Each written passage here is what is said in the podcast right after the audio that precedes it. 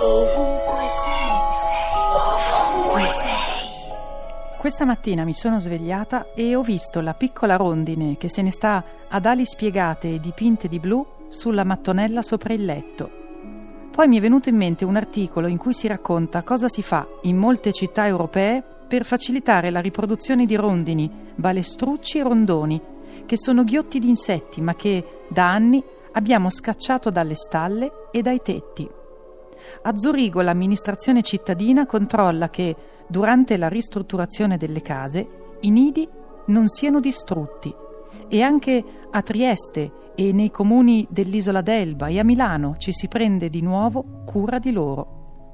Per accogliere le rondini, le stalle devono essere aperte, non prefabbricati chiusi. I sottotetti devono essere ad angolo retto, non concavi, e le tegole della prima fila dei tetti non devono essere cementate.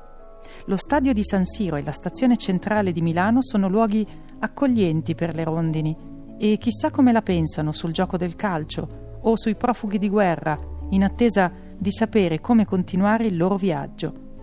Allora mi sono ricordata delle mucche di un contadino che erano grate alle rondini che le liberavano dalle mosche e ho dato il benvenuto a un'altra estate. Chissà se lunga e calda, come in quel film.